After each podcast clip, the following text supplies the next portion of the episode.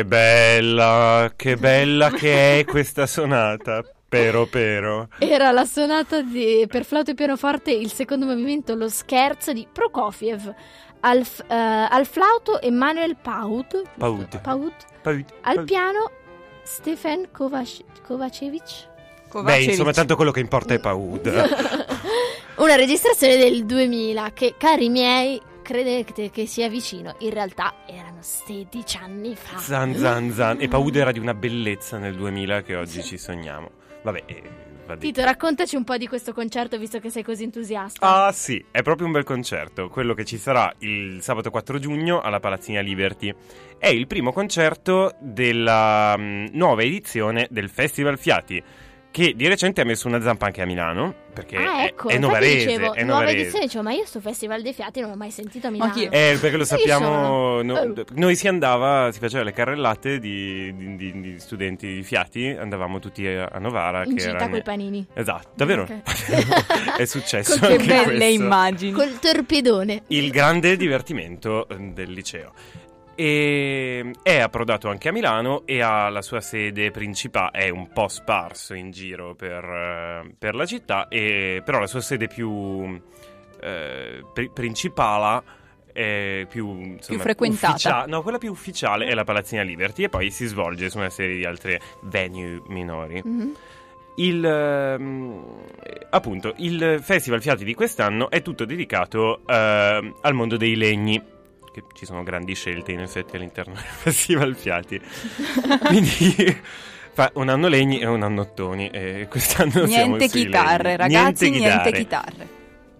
Quindi dal 4 al 12 di giugno flaute, obi, clarinetti e fagotti saranno in tutta la città con un ciclo, con, con una serie di concerti e di masterclass eh, tenute principalmente dalle, dalle prime parti del Teatro alla Scala che insomma animeranno uh, i ragazzi, le, i ragazzi animeranno le, le serate uh, dei fiati milanesi. Il 4 Bruno Grossi, che è il primo flauto dell'orchestra della Svizzera in italiana, inaugurerà il festival con un concerto dedicato UP al flauto, con musiche del grande, immenso, gigante Carl Philipp Emanuel Bach per gli amici CPE, l'Hamburger Sonata, eh, di Albert Vidor, la suite opera 34 e appunto la sonata eh, opera 94 numero 2 di Sergei Prokofiev, quella che abbiamo appena ascoltato. Quello che occorre fare innanzitutto è della grande musica, cioè della musica che tanto nella forma quanto nel contenuto risponda alla grandezza dell'epoca. Non è certo agevole trovare l'idioma conveniente, ma è certo che esso dovrà essere espresso con una melodia chiara e semplice, Molti compositori già trovano difficoltà nell'elaborare qualsiasi tipo di melodia che abbia in sé una precisa funzione da svolgere. Lo stesso vale per la tecnica e la forma musicale che esigono chiarezza e semplicità. Così scriveva nel 1934 Prokofiev sul giornale rivoluzionario sovietico Izvezia, che ancora oggi è un importantissimo giornale per niente rivoluzionario. della... E sono cambiati i tempi, ragazzi. Sono cambiati i tempi, sono cambiati pure i presidenti della Russia e, e, Svezia gode di una buona fama presso mm. il Cremlino. Eh, a questi precisi enunciati estetici, quindi di carattere, possiamo dire, neoclassico, cerca di rispondere la sonata per violino in Re maggiore, ah. opera 94, scritta dieci anni più tardi. Sì, per violino, non per flauto. La sonata fu infatti scritta per e in collaborazione con niente po' di meno che David Il grande violinista sovietico era infatti amico e sincero estimatore del compositore e lo aiutò, aiutò Prokofiev nella scrittura della parte violinistica, eh, ritoccandone alcuni dettagli. La ritoccò talmente tanto che alla fine gli propose: Senti, Sergei, questa sonata è una sonata per flauto, però non è una sonata per violino. Fu lo stesso Oistrakh a consigliargli di trascriverla per flauto. E l'aveva scritta male. L'aveva scritta male, evidentemente. O l'aveva scritta con questo senso melodico che è più, che è più flautistico che non violinistico e la grandezza dei, degli musicisti spesso sta anche nel comprendere quali che sono... hanno preso un'altra strada, diciamo. Esatto, quali, quali, sono, ma soprattutto quali sono i limiti del proprio strumento, di capire, certo. anche se sei Oistrakh, che il violino forse mm. non è il migliore dei, degli strumenti per alcune cose. E questo, insomma, è stata una perdita notevole, ma non notevolissima per il repertorio violinistico, che insomma, insomma era abbastanza è... eh. rimpinzone di, di belle sonate del Novecento. È stata, un, ovviamente con qualche piccolo rimaneggiamento, è stata un'acquisizione gigante per il repertorio flautistico. Questo è un pezzo che si studia eh, da quando hai da quando riesci a tirare fuori un re dal flauto a, a per tutta la vita perché insomma, è, Quindi un caposaldo. È un, diciamo veramente così. un caposaldo della mm. letteratura. Il carattere della sonata è molto variegato da movimento a movimento, sono, sono spesso i movimenti differiscono nettamente uno dall'altro. Il movimento secondo, che è lo scherzo che abbiamo appena ascoltato, è quello dal carattere più scherzoso e grottesco e un, ed è quello fra tutti meno neoclassico, tra eh, le debiti virgolette, eh, anche perché è animato da una marcata propulsione ritmica bella novecentesca e un po' meno classicheggiante, appunto. Ehm, quindi, Festival dei Fiati non avrà solo questo appuntamento, ma ce ne sarà anche un altro, quindi che invece sarà più dedicato al clarinetto. Quindi andiamo avanti, facciamo un altro ascolto e poi ve lo raccontiamo.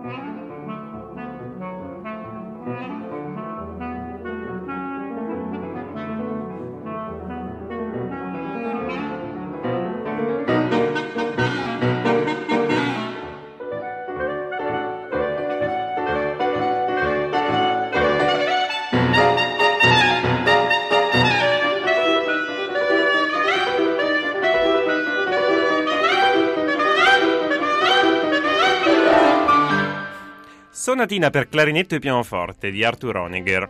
Al clarinetto Victoria Suames e al piano Julius Drake, in una registrazione del 1992.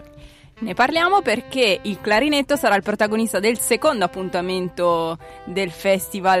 eh già, io arrivo per seconda. Uh, del Festival Fiati che quest'anno si tiene a Milano.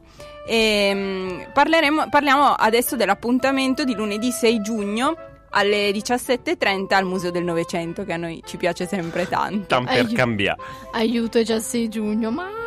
Non lo Eh, dire, non lo dire, non lo dire. Ah, signor. Vabbè. E vabbè, consoliamoci con i clarinetti. Dai. Ingresso libero eh, con eh, il clarinetto di Fabrizio Meloni, che è il primo clarinetto della Filarmonica. No, della Scala. Ah, anche Du della teatro. Scala. Sì. Proprio du teatro. Mirko Ghirardini, clarinetto basso, Sentieri selvaggi, se non vado. Tra l'altro, ragazzi, lui è un gufo.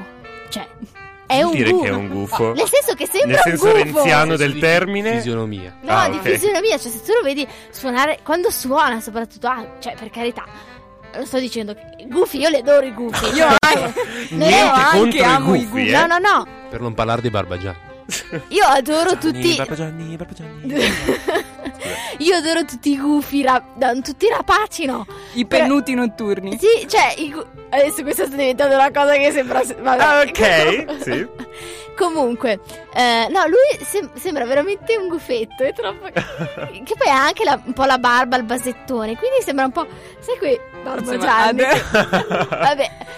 Teniamo un velo pietoso. Diver- Suona- Su gufi e rapaci. Excursus e ornitologico a parte, andiamo avanti Esatto. Mirko Ghirardini al clarinetto basso, Marco Cadario al pianoforte ed Elio Marchesini alle percussioni. Il programma è novecentesco, quindi un lead per clarinetto solo di Luciano Berio, tracce di Luca Francesconi, Xor di Giacinto Scelsi, la sonatina per clarinetto e pianoforte di Honegger che abbiamo ascoltato e eh, un omaggio a Fontana di Meloni e Marchesini, quindi due degli esecutori.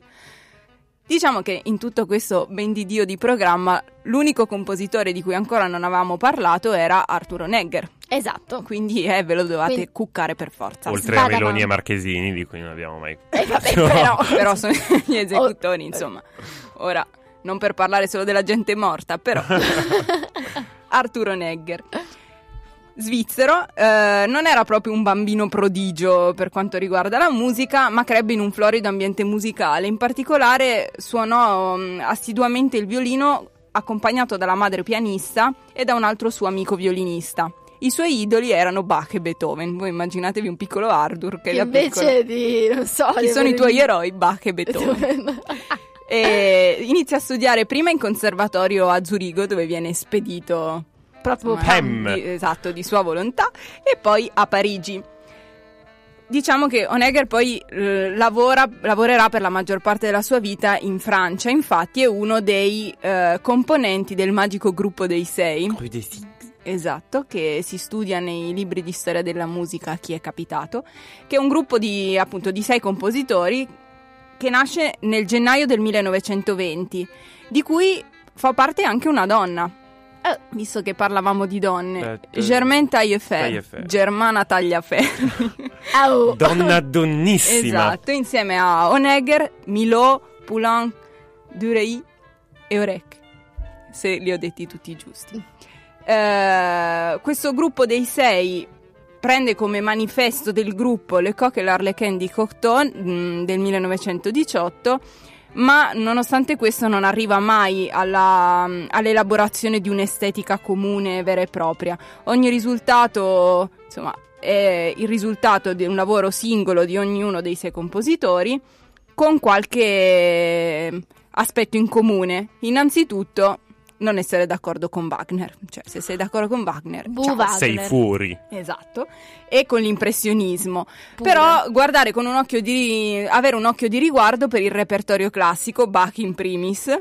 E che già era, era- era eroe da piccolo. E esatto, e rimane.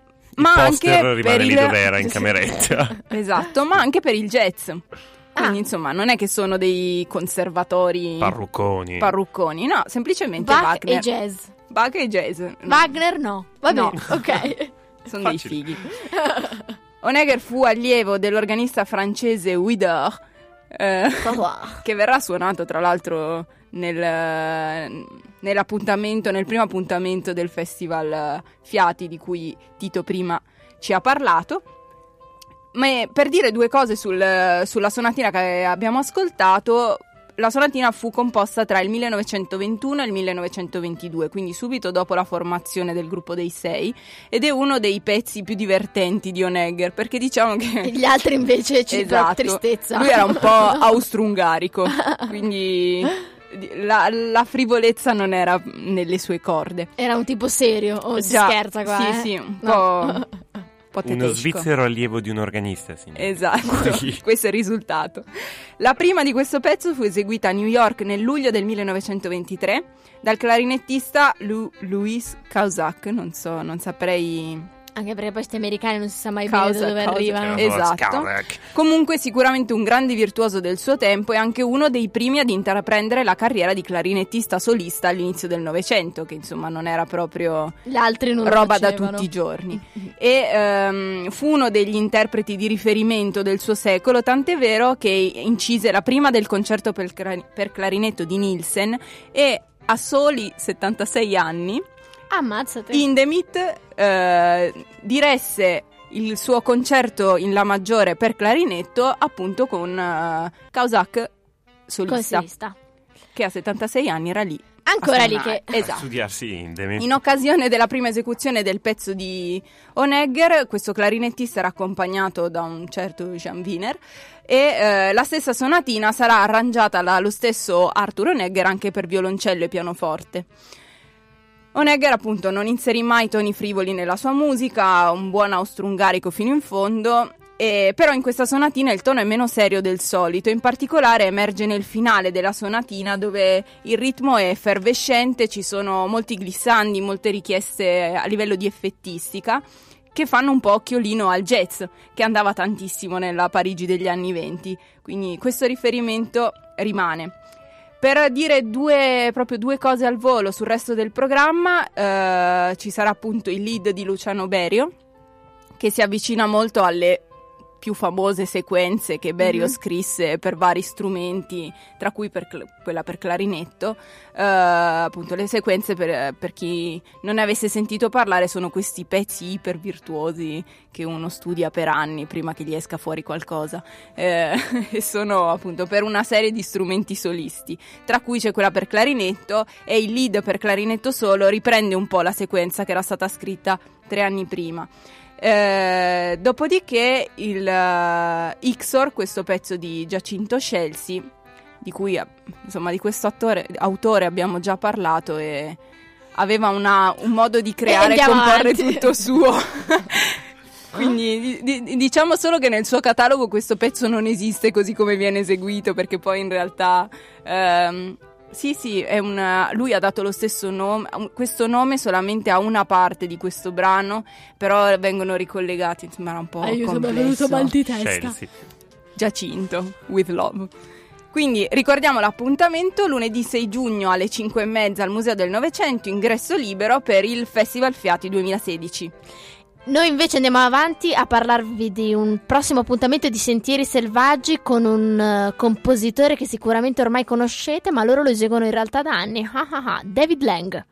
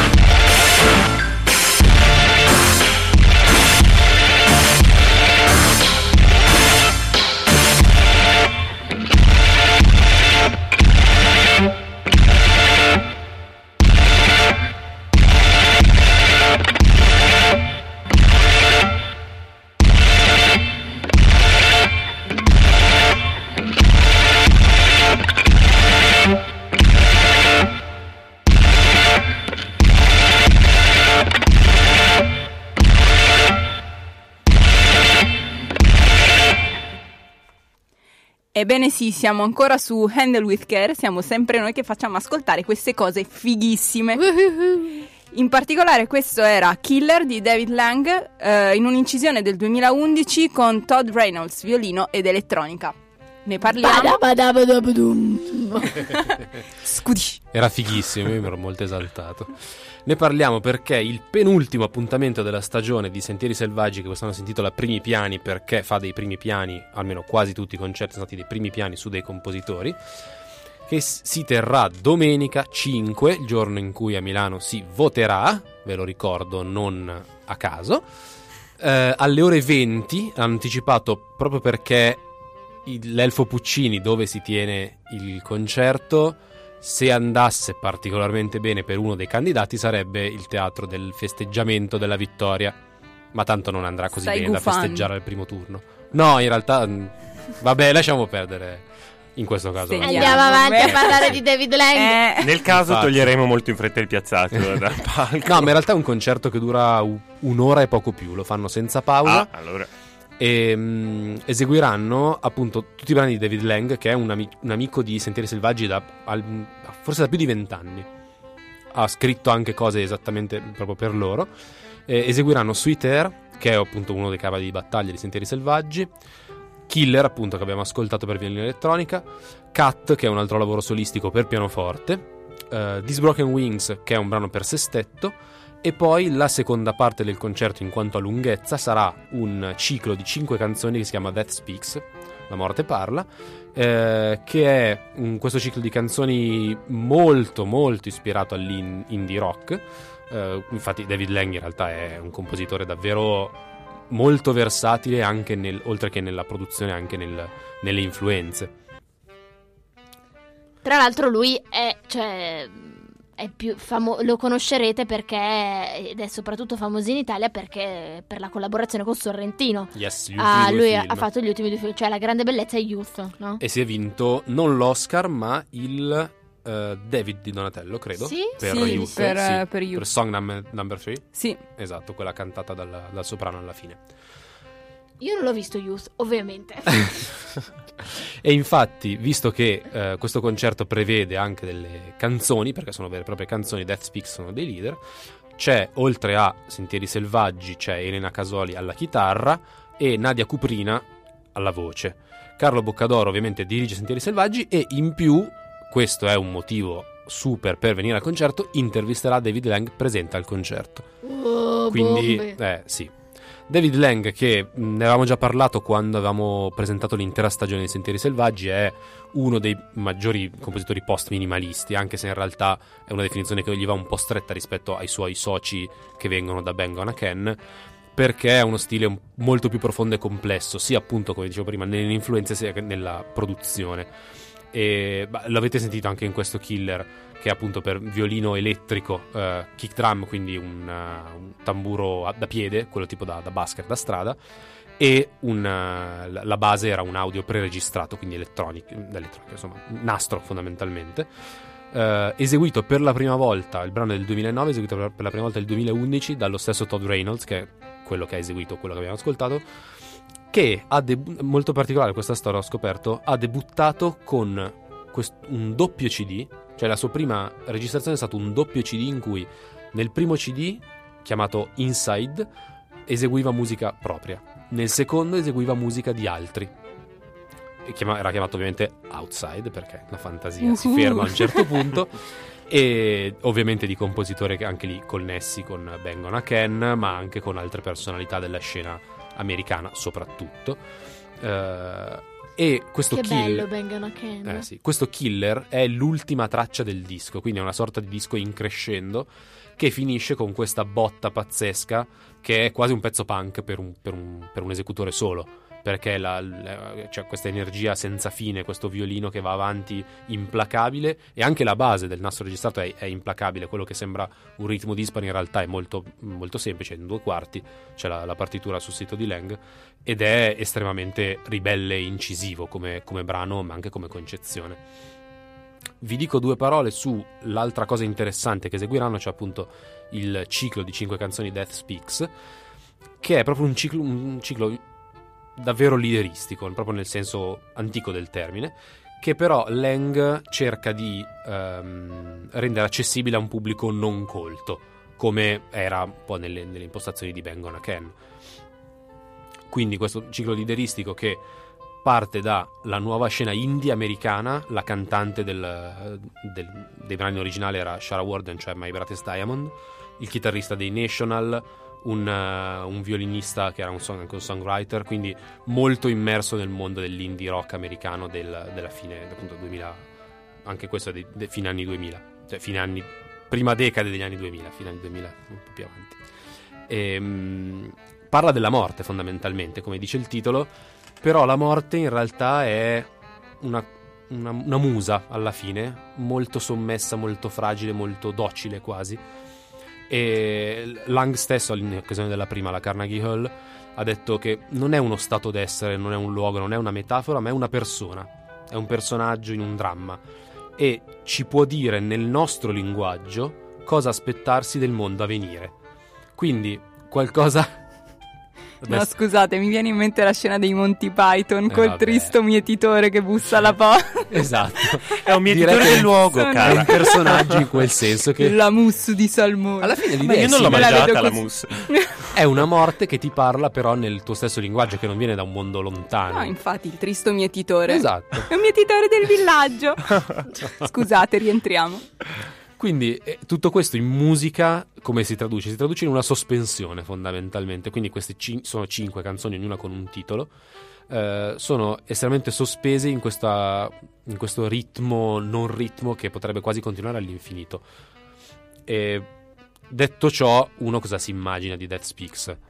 Una roba tetra, un po' magari esoterica, un, un po' boh, magari difficile da capire. Un po' ansia. Un po' ansia magari. In realtà sono cinque canzoni estremamente cristalline.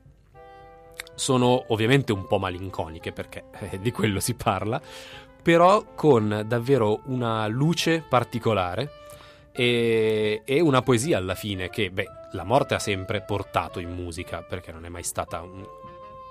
prosaica, è sempre stata poetica la morte in musica, però è ovviamente associato al periodo in cui è stato scritto, quindi i primi anni 2000, decisamente anomalo. Quindi, domenica sera, io ci vado, non so, tu ci Anch'io, vai? anch'io, vai? anch'io. Tito? Eh, Tito guida- la musica contemporanea. Mi e fa, davvero, Eh, c'è, c'è certo. da fare domenica sera. Chiara Se arrivo in tempo di corsa. non sa, forse ci pacca. Perché Eh. questo fatto che l'hanno anticipato alle 8 ti frega. Eh sì. Eh, ma più che altro è che sì, sì, Io- sì, sì. E io non voto neanche a Milano, cioè Infatti. proprio una fregatura. Ragazzi, eh, siamo quasi in chiusura. Ancora un altro speaking. Partiamo Cambiamo leggermente sì, l'atmosfera. proprio di brutto. eh, però rimaniamo sempre su tematiche, insomma, legate a un altro mondo. Al tristo forse. mietitore. E femminile. No, Eh, no, femminili. no, un po' Il più- tristo mietitore. Ok. Dai, andiamo avanti. Pulitevi le orecchie, va.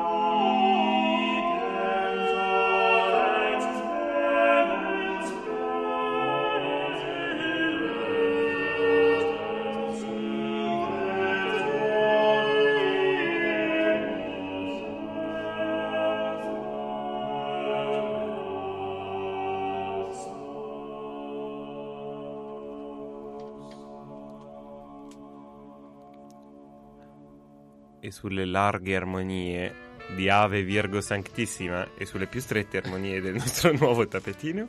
Credo col train. Ave Virgo Sanctissima di Guerrero in un'esecuzione dello Hilliard Ensemble del 1991. L'anno santo. L'abbiamo ascoltata, lo santo. L'abbiamo ascoltata perché ehm, sarà in programma in uno dei. Mm, l'ultimo concerto del Festival dell'Ascensione, che sarà il 5, ma- eh, il 5 giugno. ehm, intitolato Surge propera amica mea, linee e colori del contrappunto iberico del XVI secolo. Protagonista l'ensemble vocale Armonia Cordis, diretto da Paolo Dacol e all'organo Alessio Corti. Infatti sarà il programma piuttosto nutrito, sarà un avvicendarsi appunto del contrappunto spagnolo, sostanzialmente i- da Victoria Morales e ehm, appunto eh, Guerrero e, la- e poi alcuni pezzi invece per, per organo solo. Ehm, Guerrero insieme a Morales e da Victoria è uno dei maggiori compositori spagnoli del Cinquecento, anche se a differenza degli altri due, che trascorsero molto tempo in Italia, lui mm, visse la sua vita e la sua carriera soprattutto in Spagna, particolarmente nella cattedrale di Siviglia di cui è stato maestro di cappella. Ma la sua produzione si distingueva dalla- anche da quella degli altri due perché non fu soltanto sacra, ma anche eh, ma compose soprattutto, eh, eh, soprattutto insomma, anche eh, villancicos, che sono dei canti popolari in lingua spagnola, che poi l'hanno reso molto popolare nei secoli successivi, in, ma anche e conseguenzialmente anche la sua musica sacra ehm, in Sud America. Quindi poi lì, tac, eh, Spagna, Sud America, il passo è breve, per cui poi diventi famoso in tutto il mondo perché lì sono miliardi. No, non è vero, in realtà Sì, poi sì, c'è solo un oceano di mezzo. Esatto. Ehm, la cosa interessante, allora, sì, insomma, ce- ho cercato, voglio cercare di rendere interessante un, un, uno speaking su, su- su- su un compositore del Cinquecento di, di musica sacra. Ecco, dai, ragazzi, pa- diciamo- Spagnola, diciamoci la verità. parente di Torquemada. Diciamoci la verità, lui, ehm, eh, Morales ebbe una vita piuttosto avventurosa in realtà, nel senso che sì, ehm, la sua carriera la trascorse, la, la- la visse particolarmente in, ehm, in Spagna, però nel 1589 eh, riuscì a fare un, un viaggio verso la, terra, eh, verso la Terra Santa. Si mise in viaggio, ma ebbe un... Insomma, più che un viaggio, un disastro, nel senso che eh, visitò Damasco, Betlemme e Gerusalemme, ma nel viaggio di ritorno la sua nave venne attaccata due volte dai pirati che lo, minaccia- lo minacciarono proprio di morte, ehm, gli rubarono tutti i suoi soldi ehm, e appunto lo, te- lo tennero per, appunto, per, per cercare insomma, di avere un riscatto, insomma, lo- sostanzialmente lo, lo rapirono. Eh, su questo Vabbè. riscatto deve essere stato pagato perché insomma lui eh, riuscì a tornare in Spagna però senza, senza soldi e ehm, appunto e poi un- una, conseguenzialmente un'altra serie di sfortune lo, lo portarono a mm, trascorrere del tempo in prigione come debitore appunto un debitore che non aveva appunto ripagato i suoi debiti Non si dica che la vita fosse noiosa. eh. esatto nel- ci- Siamo più noiosi noi, devo dire. Esatto, tu sei mai stata rapita da dei pirati? Mi sembra di no. Per ora. Tra l'altro poi eh, il suo vecchio, eh, ritornato, il suo vecchio, mh, eh, diciamo, datore di lavoro, se così si può dire, alla cattedrale di Siviglia lo ehm, cacciò, diciamo così, Ehm, ma poi alla fine riuscì a, a ritornare. Eh, lui scrisse tra l'altro un libro sulle sue avventurose avventure nella- in Terra Santa. Un Fu un bestseller. bestseller in tutti gli autogrill del regno. Esatto, no, in realtà sì, nel senso che fu, oh, viene, viene detto ehm, che fu un, po- un successo molto popolare. Nel 1590 uscì questo libro. Ehm, E, si può supporre che, lo conosce, che Cervantes lo conoscesse o l'avesse letto. Alla faccia. E quindi, insomma, magari è ispirato qualche, qualche avventura letteraria successiva. Eh, alla fine del... Sì, per nobilitare un po' il nostro guerrero. Eh, alla fine del, del decennio, eh, Guerrero, non, non stanco delle- di- dei, dei rapimenti e dei, dei- dei furti, voleva tornare a fare un altro viaggio in Terra Santa. Ma sfortunatamente, o forse fortunatamente, chi lo sa, dipende dai punti di vista, nel 1900 eh, 1599 a Siviglia si becca la, la peste e Ma Ciao, Francisco. Beh, direi sfortunatamente, però. Beh, però, insomma, magari almeno è morto nel suo letto e non l'hanno buttato il suo corpo nel, nel mare, non lo so, insomma, così.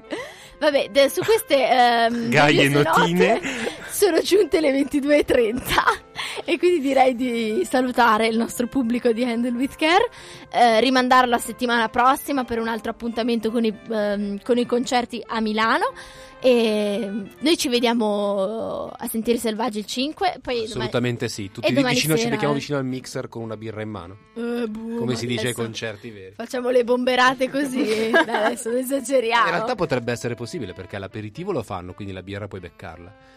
Il mixer ma la- c'è. Ma la porti perché- dentro la birra, secondo me no. Dici che non te la fanno No, portare? no, vabbè, no. ma. Eh, P- vabbè. perché ai concerti di musica classica non posso portarmi in sala un bicchiere di roba Ma puoi bere? portarti le caramelle da scartare nel momento. ecco. E ancora più sbagliato, perché non si può pogare ai concerti di musica classica? Peraltro su Killer vi alzo il gomito a tutti. Ragazzi, ciao a tutti, buona serata. Ci sentiamo settimana prossima. Ciao ciao ciao. Ciao. Handle with Care, il bigino settimanale della musica classica a Milano.